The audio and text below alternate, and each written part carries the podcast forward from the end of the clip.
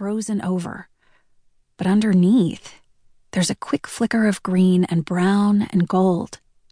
A trout, wriggling alone along some invisible current, alive under all that ice.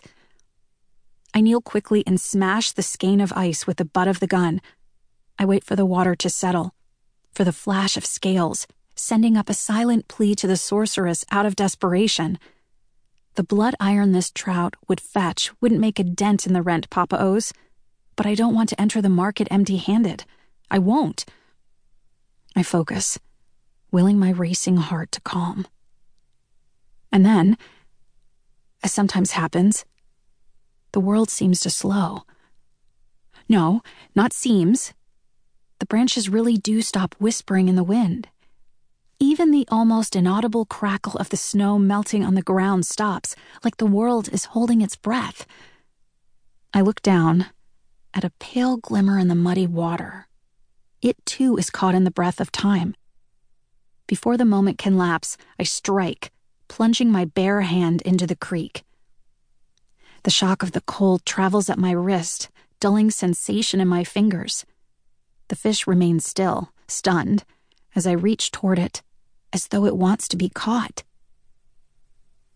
When I close my hand around its slick body, time speeds up again. The fish flails in my grip, pure muscle, and I gasp, almost losing it. Before it can fling itself to freedom, I yank it from the water and dump it into my bag in one practiced motion. For a second, I watch, a little nauseated as the fish flops around inside, making the burlap twitch. Then, the bag is still. I don't know why time sometimes slows like that, completely at random. Heating Papa, I keep it to myself. He once saw a man bled 20 years for simply claiming he could make an hour flow backward with a wave of his hand. Hedge witches, like Kala in our village, are tolerated as an amusement for the superstitious, as long as they pay rent. I used to go and listen to her stories about time rippling, slowing, sometimes even causing rifts or quakes in the earth, until Papa forbade me from visiting her shop, leery of drawing attention to us I still remember its perfume spice mingled with the blood of ancient rites. But if Papa has taught me anything, it's that keeping my head down means staying safe. I stick my hands in my underarms to warm them and crouch over the river again, trying to slip back into focus. But no more fish come, and slowly the sun lowers its arms through the trees. Anxiety knots my stomach. I can't put off the marketplace any longer. I've known for years it would eventually come to this, but still I curse under my breath.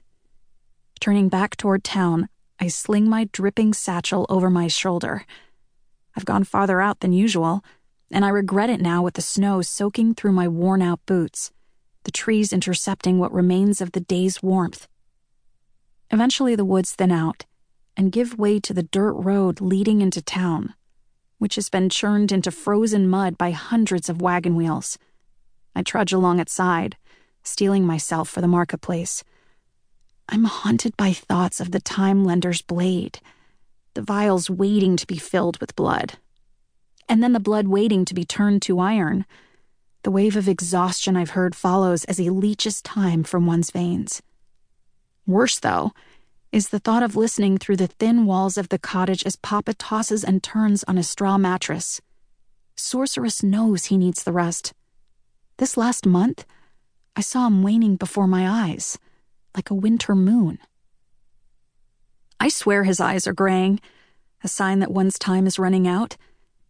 If only there weren't such a simple explanation for this morning when he forgot my birthday. Papa has never forgotten my birthday before, not once. If only he would just admit that he's been selling time, despite my begging him not to, and let me give him a few years. If only the sorceress and alchemist were real and I could lock them up, demand that they find a way to give him lasting life. What if? I can't look at the thought straight on. What if he only has a month? A day? A memory floats to the top of my mind of an old.